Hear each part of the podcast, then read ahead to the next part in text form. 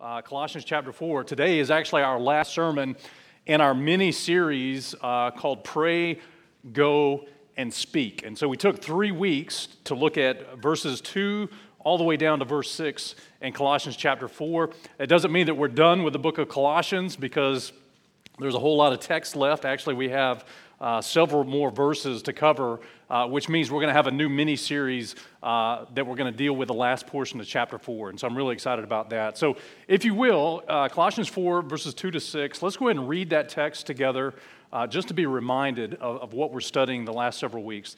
Paul writes, and he says uh, in verse, verse 2 continue in prayer and watching the same with thanksgiving, with all praying also for us that God would open unto us a door of utterance to speak the mystery of Christ, for which I'm in bonds, that I may make it manifest as I ought to speak. Walk in wisdom toward them that are without, redeeming the time. Let your speech be always with grace, seasoned with salt, that you may know how you ought to answer every man. And so uh, we entitled this message, or excuse me, this series, Pray, Go, Speak, not your favorite Italian dish, but, but we, we, we based it out of those three commandments that we find in this portion of Scripture. And so the first week, we talked about perpetual prayer and how, how the Apostle Paul is writing this and he's asking, imagine. Paul is like one of our missionaries, right? We have missionaries that we support, we have missionaries that we pray for. Imagine Paul writing this letter of Colossians, and one of the intentions was to get his, his churches to pray for him, right? I mean, literally, that's what hap- is happening. Paul is asking them to continue in prayer. He even says, Pray for us. And then he lists out some specific things. Pray for us that, that God opens a door so that we can preach the gospel. And we, and we learned two weeks ago God opens doors that no man can shut, God shuts doors that no man can open. Anytime God opens a door for us, it's always to speak the gospel. Does that make sense? Uh, we learned that one of the ways that God accomplishes that is through prayer. And, and, and I hope you've been praying for your own life that God would give you those open doors of opportunity, right? That, that you would be praying that God would open those doors for you. And, and also, it's a good thing to pray for our missionaries. I mean, that's what they ask for. Pray that the gospel keeps going in our mission field, whether it's Kenya or Zambia or Albania or Dominican Republic or Bolivia or Peru or any other countries where we have missionaries. We need to be praying that God is opening the doors of the gospel. Amen, Jay. okay. And, let me just tell you, it's getting harder and harder to get missionaries around the world. Have you noticed that, that travel is restricted? Have you noticed that there are some countries that have shut the doors to any foreigner or outsider coming in? Uh, that's not coincidence. That is a global system that, that is trying to limit ultimately the spread of the gospel. And you say, well, I disagree. Well, that's okay. You can be wrong. It's fine. Uh, because God is really interested in the world hearing the gospel and us making disciples of all nations. And, and we filter our worldview through the Word of God. And so, and so that's really what's happening. We have missionaries in the queue, guys like Kel Horvath, that, that's trying to get to Hungary that, that literally has had a shut door because Hungary says we're not letting anybody in our country, especially from the United States. And now he has an appointment with uh, the U.S. Embassy to get his visa approved to actually get to Hungary. So we need to keep praying for guys like Kel because, because outside of God opening the door, they'll never get to where God has called them to get. Okay? And so we learned about perpetual prayer week one, but then we learned about week two, we learned about our walk and God wants us to walk a certain way, and God wants us to walk toward certain people. After we pray, we have to learn to walk right before we actually speak. And so we spent some time talking about our walk in Christ. And we learned that that's how our relationship with Christ really is defined. It's defined by a walk. And, and to, to walk, you have to take steps, right? You have to take steps. And, and so we learned that our walk in Christ is by faith it's not by sight. Our walk in Christ is a walk after the Spirit, not after the flesh. Our walk in Christ is a walk that's honest, not dishonest. It's in love. It's as children of light. It's worthy of the Lord. It pleases God. And ultimately, we're to walk in wisdom. And so, I don't want to repreach that to you. I'd like to repreach that to you. We just don't have time this morning. So God says this is how we're supposed to walk in all these things. And then he says you need to walk toward them that are without. And, and those that are without are those that are without Christ.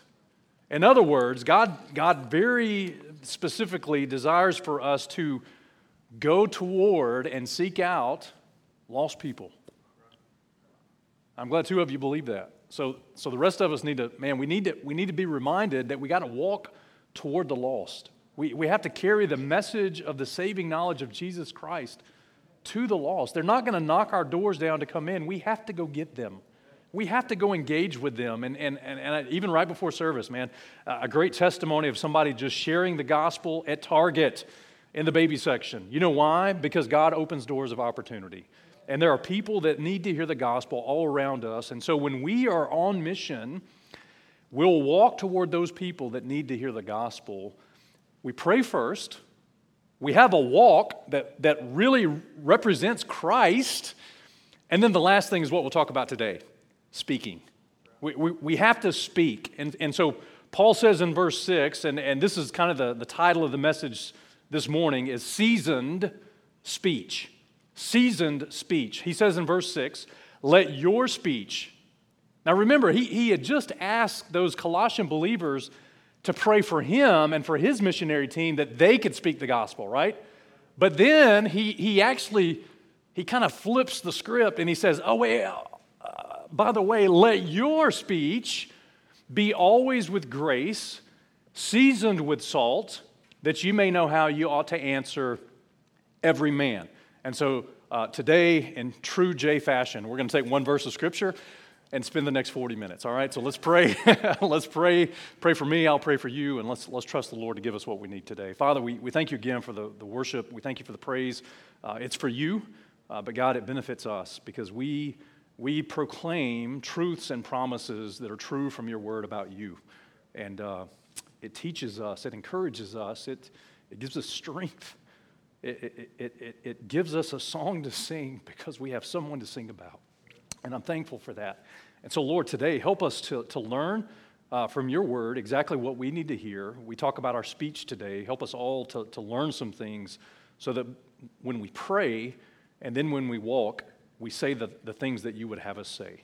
Uh, and help us to, to honor you in everything that's said and done today. We ask your blessing on the service. We ask your Holy Spirit to teach us, and we ask it in Jesus' name. Amen. All right, so point number one in your notes is this God desires for us to have gracious speech. It, says in verse 6, let your speech be always, the first thing it says is with grace. And so God's desire is that we all have gracious speech. Paul's desire was that the Colossians would always have gracious speech. In other words, after we pray and after we have a right walk with God and a right walk toward the lost, God does want us to say something, right? He, he wants us to open our mouth. He wants us to talk. And I, I put it in my notes like this All walk and no talk is not really a witness of the Lord Jesus Christ. In other words, it's, it's not easy to walk as a Christian. I get it, man. It, you have struggles, I have struggles. We all struggle in our walk with the Lord. But but when we walk with the Lord in, in love and in faith and in obedience and as children of light and all the things we talked about last week, even though we have a right walk, it doesn't necessarily mean we have a right talk. We can walk with God and never talk about God, and if we don't talk, you can't be a witness because witnesses testify. Does that make sense? If we were in a court of law and, and God called you in, or, or the, excuse me, the judge called you in as a witness on a case, and they watched you walk from the back of the room to the front of the room and sit down in the witness stand. Everybody witnessed your walk. But what they really need to hear are your words. They need to hear your testimony concerning the case at hand. Nobody, no, no judge, no jury is going to say, you know, that guy walked in like he knew what he was talking about. I can just tell by the way he walked to that witness stand that he's telling the truth, even though he hasn't said anything. Nobody would ever say that. How foolish. And, and so, listen, we, we can have a walk, but with no talk, it's not a witness. Let me also say, and here's where a lot of people get in, in trouble Some people have all talk and no walk. And what that does is it creates a, a hypocritical witness for the Lord Jesus Christ, right? And listen, the number one complaint or criticism against Christianity is they're all a bunch of, and you've heard the rumor on the street just like I have. Okay, so all talk and no walk means, means that we represent a hypo, you know, hypercritical, hypo, hypo whatever. We're hypocrites. Let me say it that way because it's a little easier in the English for this South Alabama boy. All walk and, and no, all, all talk and no walk makes us ineffective. What, what we're saying doesn't match what we're living. And so people are going to say, well, you're really full of it because what you say and what you live are two different things. So God wants us to have gracious speech first and foremost. Okay, so what is, what is grace in the Bible? Grace is unmerited favor. In other words, grace, biblically defined, is, is getting something that you don't deserve. That's a good working definition of grace. And, there's another word in the Bible that gets used in the same context as grace, and that's the word mercy. And, and mercy, defined biblically, is not getting what you do deserve. And, and, so grace is unmerited favor. God says, let your speech be always with grace. In other words, with unmerited favor toward other people. In other words, don't give them what they deserve, give them grace. Now, how many of you already don't like where this sermon's going? Because I really like giving people what they deserve, right? All my people raise their hand. Okay. The rest of you are liars. All right. No problem. God says we're called to give gracious speech to other people. Okay. So uh, Ecclesiastes 10 and verse 12 says this The words of a wise man's mouth are what? Are gracious, but the lips of a fool will swallow up himself. God, God says if you have gracious words toward people, you are a wise man. You're a wise man when you exercise grace toward other people. So let, us talk about what this, this speech with grace really represents. Number one, in your, in your notes, this key is this gracious speech is always rooted in the scriptures. It's always rooted in the scriptures, it's rooted in God's word. And uh, one of the texts that we're going to look at is in Luke chapter 4. And I don't want you to go to the next slide just yet, Derek, but, but in, your, in your in your notes, you have a reference for Luke chapter 4, verses 17 all the way to 22. I don't want you to turn there, but just listen to the story. Jesus is in the synagogue, and as a guest teacher, uh, they allowed him to stand up and to teach in the synagogue. And so Jesus Christ grabbed the scroll of Isaiah, unrolled that thing. You know, it didn't have chapters and verse marks like we have, but he, but he opened it to what we would call Isaiah 61. And the Bible says that when he, when he found the place where it was written in Isaiah, the Spirit of the Lord is upon me. Behold, he hath anointed me to preach the gospel to the poor. He has sent me to heal the brokenhearted, to preach deliverance to the captives, and recovering of sight to the blind, to set at liberty them that are bruised, to preach the acceptable year of the Lord. And he closed the book, and he gave it again to the minister, and he sat down. And the eyes of everyone in the synagogue were fastened upon him. They all heard him read, and they, they, they saw him close the book and sit down. And the Bible says in verse 21 he, he began to say unto them, This day is this scripture fulfilled in your ears. And so Jesus rolls up, guest speaker in church, you know, guest speaker in the synagogue, breaks out Isaiah 61. If you're a student of the Bible, he didn't finish verse 2, by the way.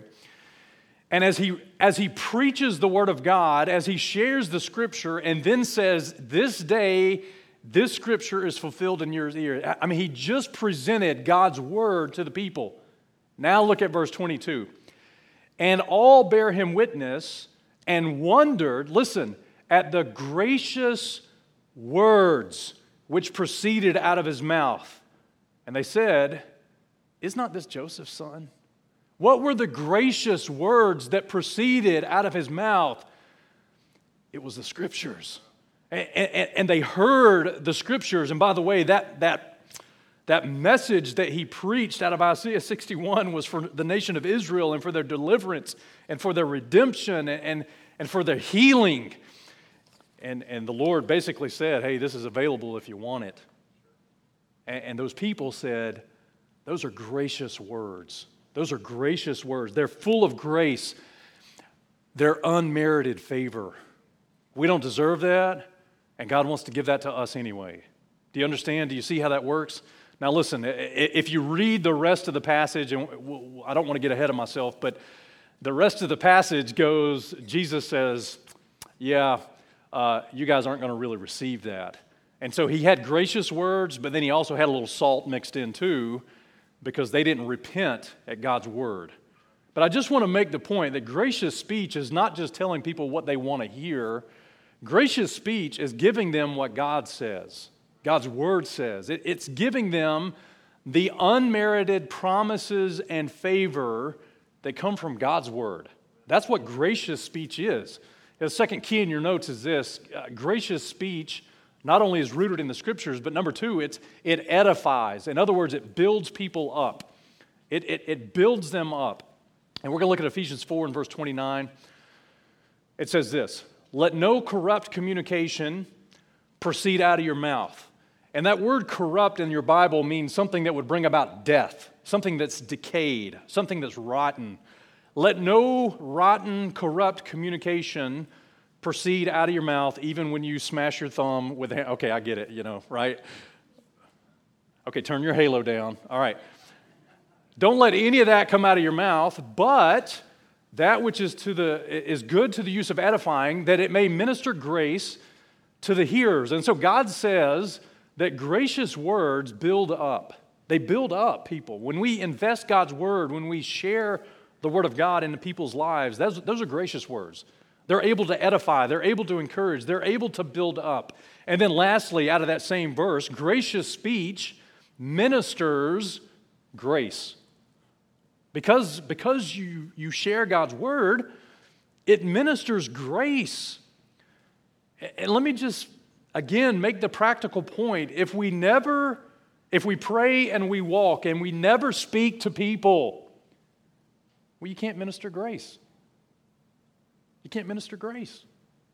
You have to open your mouth, you have to communicate, you have to let words come out that are gracious words in order to minister to grace. I mean, listen, one of the chiefest ways you minister is through the spoken word.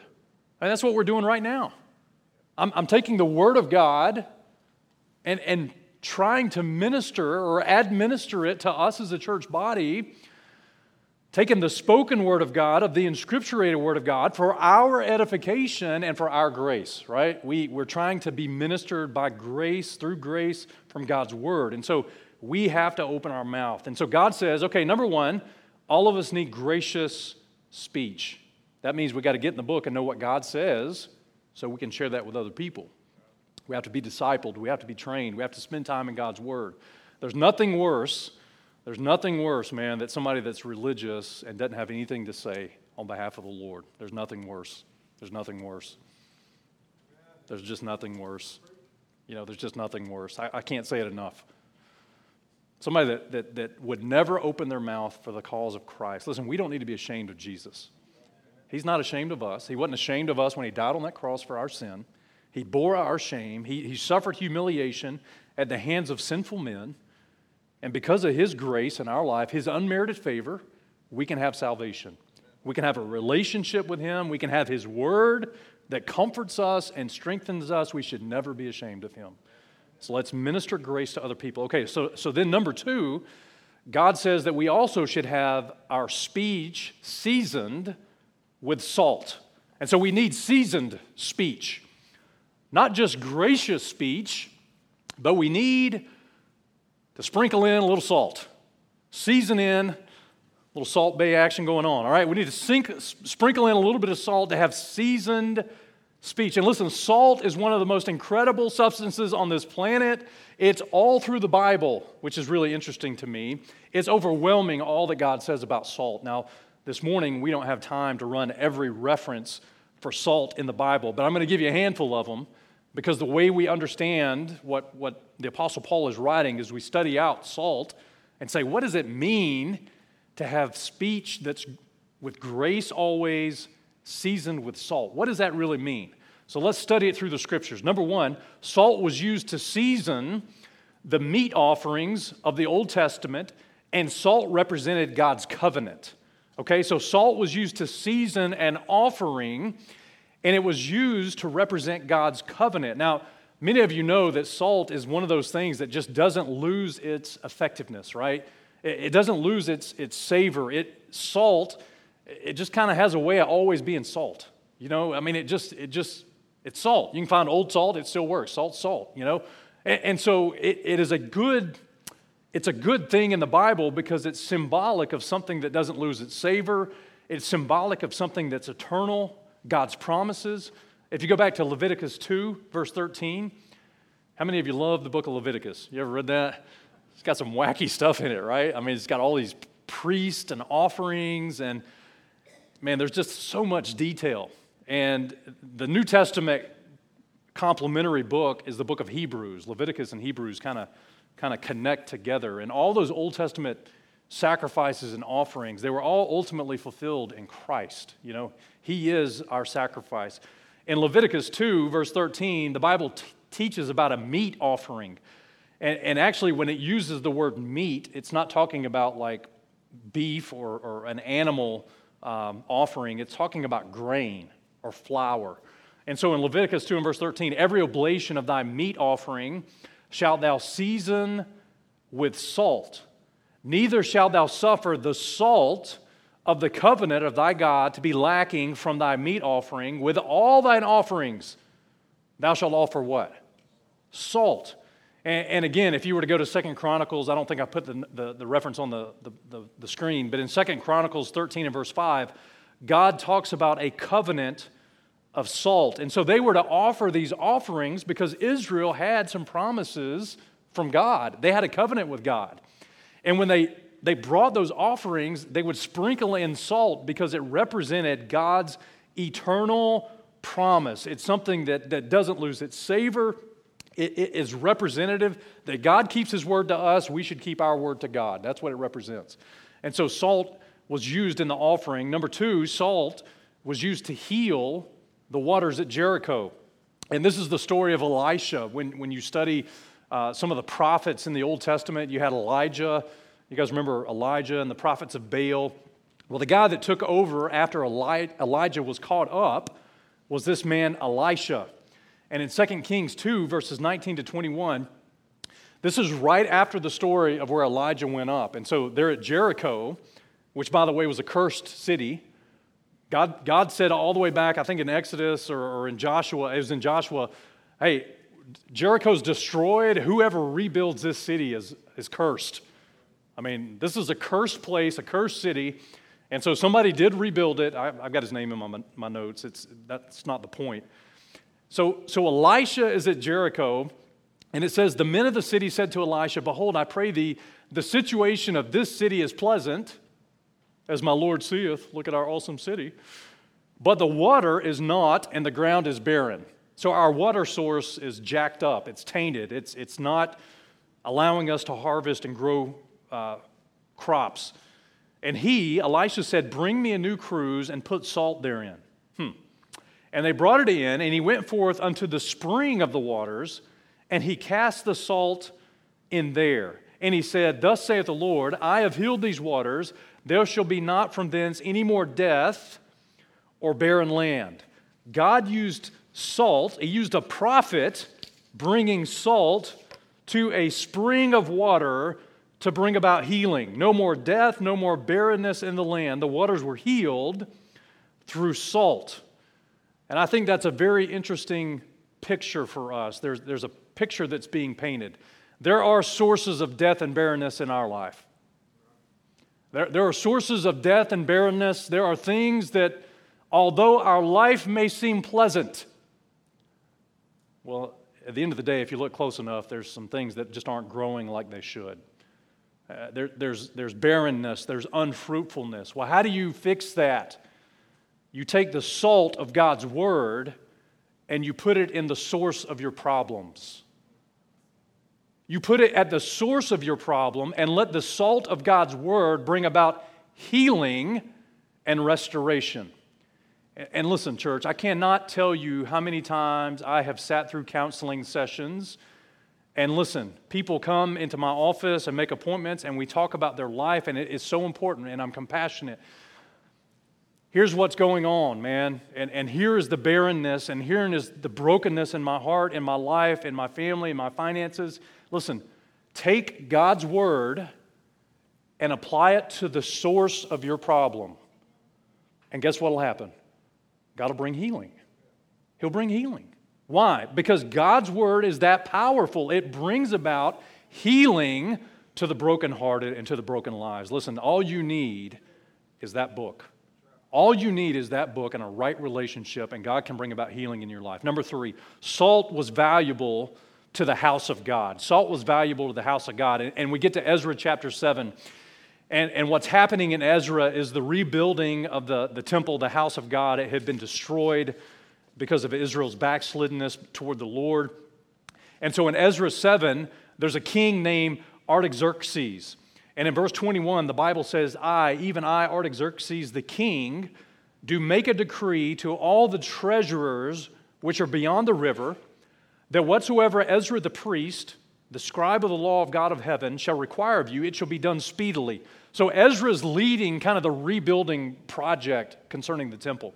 And this, and this Gentile king says, okay, whatever that guy says, you give it to him.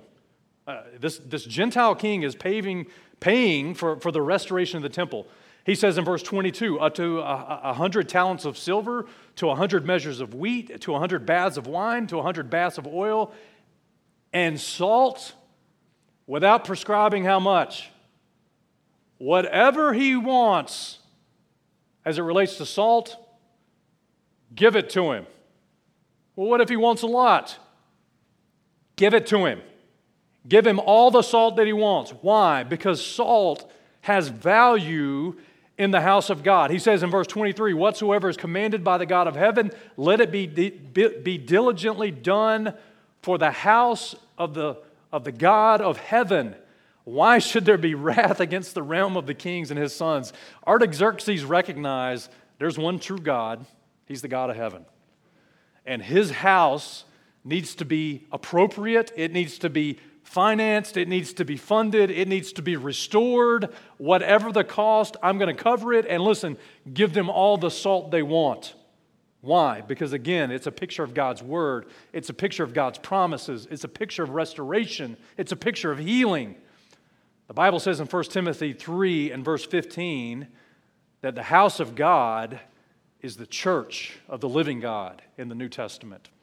So, so God doesn't dwell in a physical structure like he did in the Old Testament. God dwells in a body of believers. And what, what the house of God needs, it needs the salt of God's word. It needs the salt of God's word. Why? Because every offering was to be offered with salt. Because healing comes about because of salt. Yeah, yeah, there's burn. Yeah, you ever got salt in the wound, right? We use that, that phrase, uh, which leads to the next point. Salt in the Bible was used as an antiseptic, it was used medicinally, it was used as an antiseptic. And Ezekiel 16 and verse 4, and this is really a prophecy concerning Jerusalem.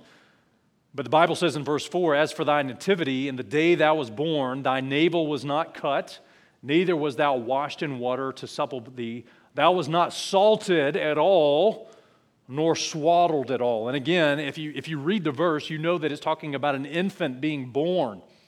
And those of you that have children know that, listen, when, when a baby's born, you cut their umbilical cord and, and you have to apply ointment to that thing. Well, listen, in the Old Testament, the way they did that and, and sanitized that and, and used antiseptic on that was with salt. It was with salt. And so, again, salt is used for healing, it's used for offerings, it's an antiseptic. Lastly, salt has to be applied. It has to be applied for healing, for seasoning, for, for antiseptic. It has to be applied. Listen, and I think this is the difference between the gracious words of God and the seasoned words of God. Because you can have the gracious words of God in your life and never apply them. But the minute you start applying them, well, that's when it becomes salt. That's when it becomes salt. That's what burns sometimes. You can sit through a sermon and fill your blanks in and never take any additional thought to what God's trying to give you. But when you go home and actually spend some time in God's Word based on what you heard at church, you take those gracious words and begin to apply them to your life practically and make changes and choices and decisions based on what this book says. All of a sudden, those gracious words, they're seasoned with salt now. And it burns a little bit, doesn't it? Listen, when you sit through discipleship and you sit across the table from a guy that's taking God's word and pouring it into your life, it sounds really good until you have to actually do what God's word says. And then, and then there's this moment of crisis. There's this moment of, of, of pain because we don't like change. There's this moment of discomfort. Uh, there's this moment of doubt. And yet, when you begin to apply the gracious words of God into your life, the application into your life, yeah, it burns a little bit. Sometimes it hurts. But listen, it always brings about health and healing. It always does. It always does because God's word is perfect. Mark chapter 9 and verse 50 says this. It's not on the screen. It says, Salt is good, but if the salt has lost its saltness, wherewith will you season it? Have salt in yourselves. Well, that's the application. Taking God's gracious words and then actually applying them. That, that's what makes my job a little difficult at times because I can give you everything that God's Word says, but you have to apply it in your own life by faith. You have to take what God's Word says for your life and apply it by faith. Salt burns, man. And listen, I know I sit through sermons, I listen to sermons, and when I listen to sermons, I'm like, ah, it, it's good. These are gracious words until there's that open wound that, that God's trying to get my attention and God starts pouring the salt in, and, and I've got to I've got to heed that, right? I've got to respond to that. Okay. So we're called to have gracious speech toward other people.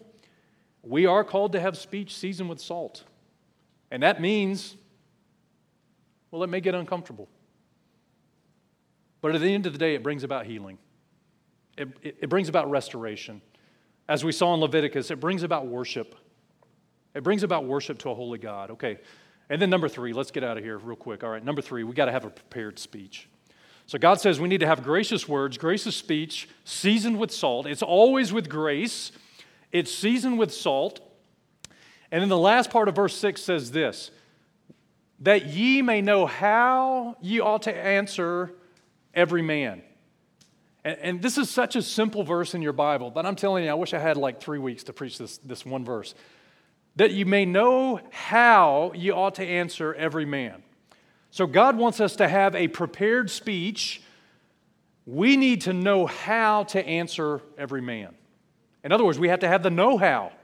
Uh, by the way, if you're a student of the Bible and you want a good word study this week, study out the, the phrase know how through the New Testament, and you will find some amazing truths about God's desire for you to know how to do some things.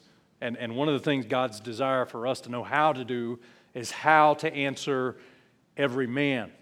We need to know how to do that. Uh, sometimes when you're dealing with people, more grace needs to be applied. Sometimes more salt needs to be applied. You need to know how to do that.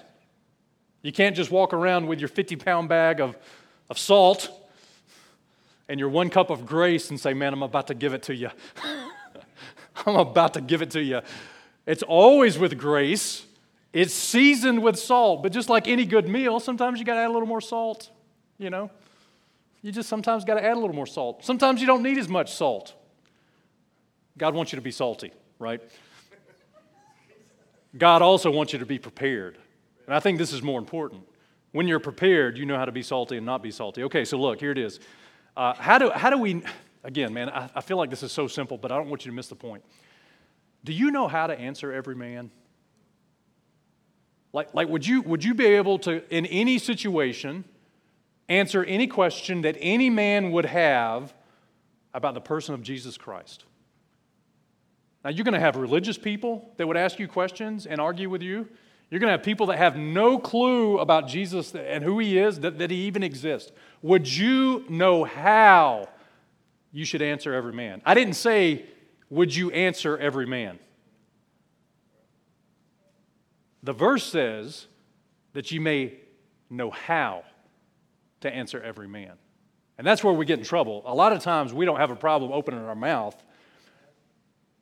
The question is do we really answer correctly? Do we know how to answer? So I'm going to give you some things that'll help you, I think, in your walk with the Lord. Be prepared to give an answer to every man. Number one, prepared speech is based on proper study. It's based on proper study. You will never know how to answer until you get this thing of studying the Word of God down in your heart and life. Proverbs 15 and verse 23 says, A man hath joy by the answer of his mouth, and a word spoken in due season, how good it is. Man, uh, when you say the right thing at the right time, it's just good. Look at, look at Proverbs 15 and verse 28. The heart of the righteous, listen, studieth to answer, but the mouth of the wicked pour out, poureth out evil things. And again, I, this church knows this church knows that we're supposed to study. Uh, now we know that, but the heart of the righteous studieth to answer. So so if we're not studying, the truth is we're not ready to answer. We don't know how to answer. So maybe instead of opening our mouth saying what we think, maybe we should say, hey, that's a really good question. Let me go study that. Let me go study that. Let me come back from the Word and, and give you an answer next week on that in a couple of days. Don't just. Do, do you see where this thing's going? There, there has to be some know how. Do you think do you think the guy preaching studied this week? Okay, now, now if I didn't, do you think you would be able to know? Now, I know that you've sat here and thought, yeah, he, he, he didn't have much time to study this week. I, there, there are times where you've legitimately been able to say that, and I agree. But I'm just telling you look, the heart of the righteous studieth to answer.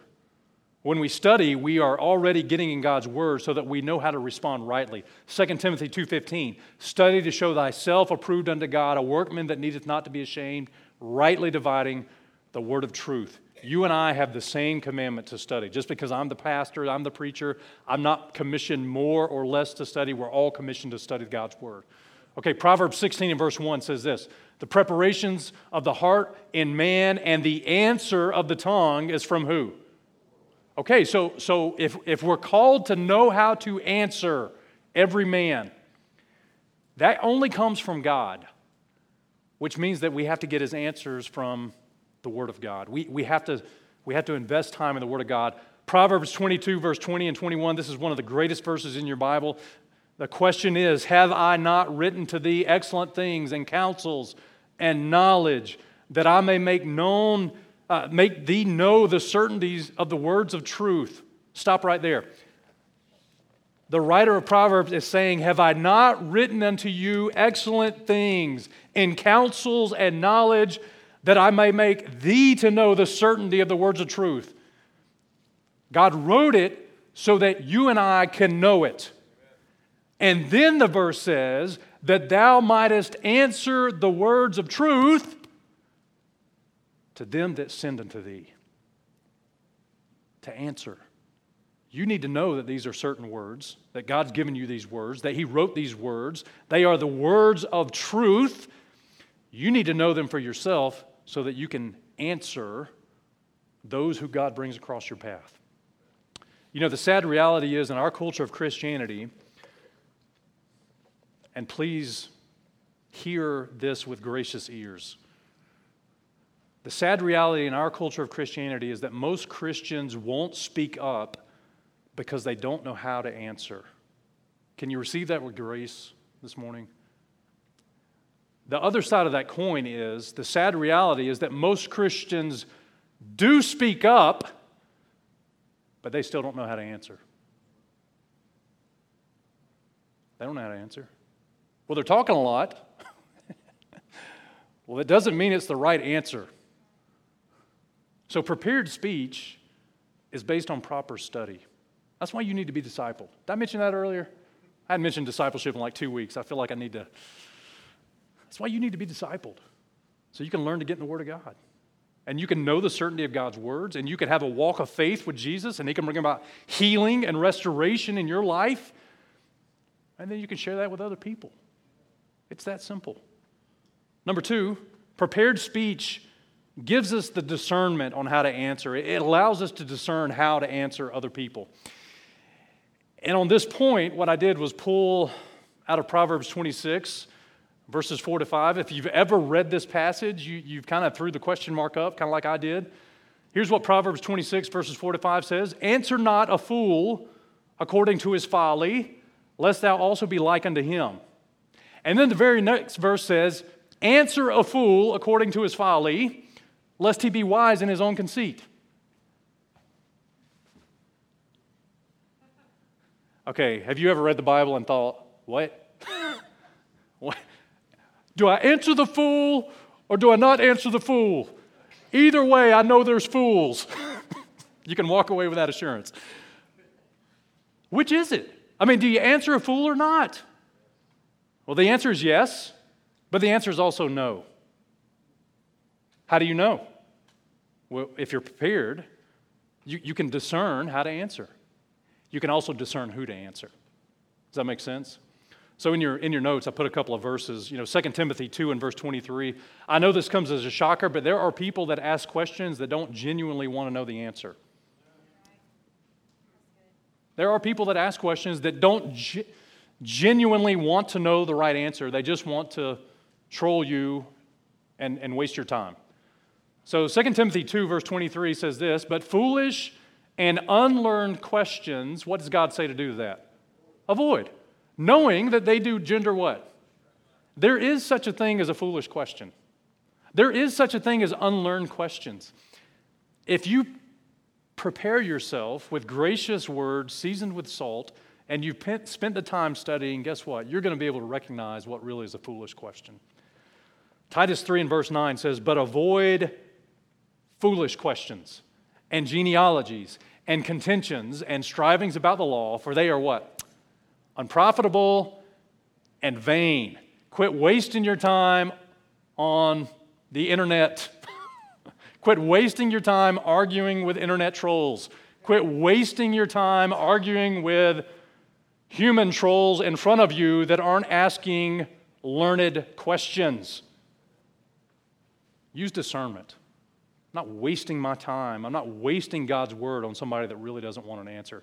As a matter of fact, if you study, study Jesus Christ's ministry, there came a point in his ministry when the Pharisees accused him of being the devil and possessed by Beelzebub, and all the miracles that he was doing, they gave credit to Satan instead of the Lord Jesus Christ. The Lord quit teaching, he quit teaching them plainly, and he began teaching them in parables so that they wouldn't understand. Why? Because they were asking foolish and unlearned questions. Okay, so when you're prepared, you can, you can discern do I answer the fool or not answer the fool? Well, you answer or don't answer based on whether or not it's a foolish or not foolish question. And you spend your time there. And then, and then lastly, is this look, prepared speech is speech that's ready to answer. It's ready to answer.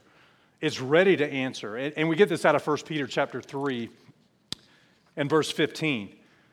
The Bible says, But sanctify the Lord God in your hearts and be ready. And the next word is really important. Be ready uh, just when it's convenient. Uh, just, just after you study that thing out for six months. Uh, be ready always to give an answer to every man that asketh you a reason of the hope that's in you with meekness and fear having a good conscience, that whereas they speak evil of you as, as of evildoers, they may be ashamed that falsely accuse your good conversation in Christ. Be ready always to give an answer. Now, listen, I, I, know when I teach a passage like this and teach a sermon like this, that some of us right now are sitting in the room saying, Man, don't call on me. Don't, don't, don't ask me a question from the Don't, please, don't even look my way in the room. I'm not ready. I know that. And, I, I'm not ready for every question either. So we're good. But I will say that the more that you study, the more time you walk with God, the more you go through discipleship, the, the more you apply those truths to your life, that's what prepares you. That's what prepares you to, to give an answer. It's not that you just get like all this stuff memorized and you have a head full of information. No, what brings life to it is the fact that you've applied it to your life. And, listen, those are the strongest lessons that we can communicate to other people. What God has done in your life are the things that are the most easy to communicate to other people the truths, the, the scriptures that are, that are most personal to you, the truths that are most powerful to you, the things where when you were like Jericho, broken down and barren and unfruitful, and God used a passage, God used a sermon, God used a conversation, God used a discipleship lesson in your life to bring about healing and to bring about forgiveness and fruitfulness. Those are the things that, listen, you can answer strongly and graciously on behalf of the Lord Jesus Christ because you've experienced it, right? You've experienced it. So the point is don't ever stop growing. Don't ever stop growing. Don't ever stop growing. Continue this walk with the Lord because it's a gift.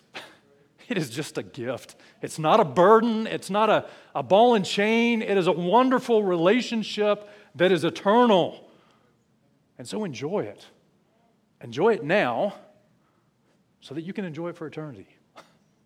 And along the way, have an impact in other people's lives.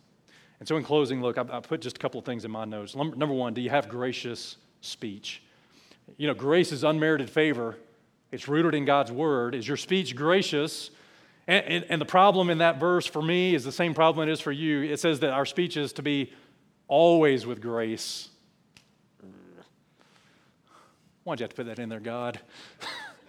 I mean, it's grace, it's gracious, you know, 25% of the time. God says, always with grace.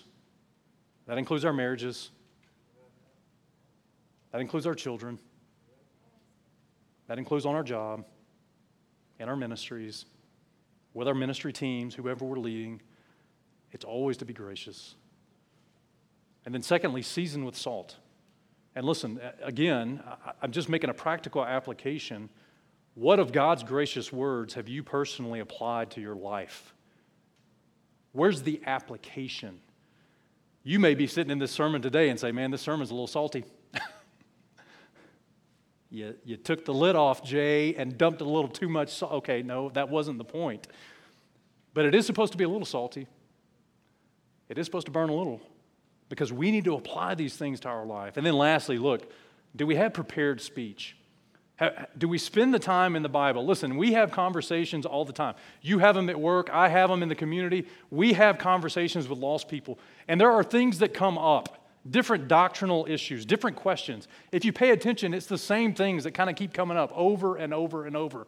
Well, if we hear the same things, let's study so that we're ready to answer. Let's study. Listen, if, if, if somebody from a cult religion knocked on your door, and tried to propagate their false gospel to you and to your family, could you answer? Could you answer? And I'm going to call this week and turn your addresses into a certain religious group that may be on the other side of the, the neighborhood. Expect a visit. And I know you, most of your work schedules, so I'll tell them to make sure they visit during non work hours for you. Okay, so, you know, the point is are you prepared? And if you're not prepared, listen, put your nose in the book. Be ready. Don't do it as a laborious, man, I have to do this. Do this because you want to have a walk with God.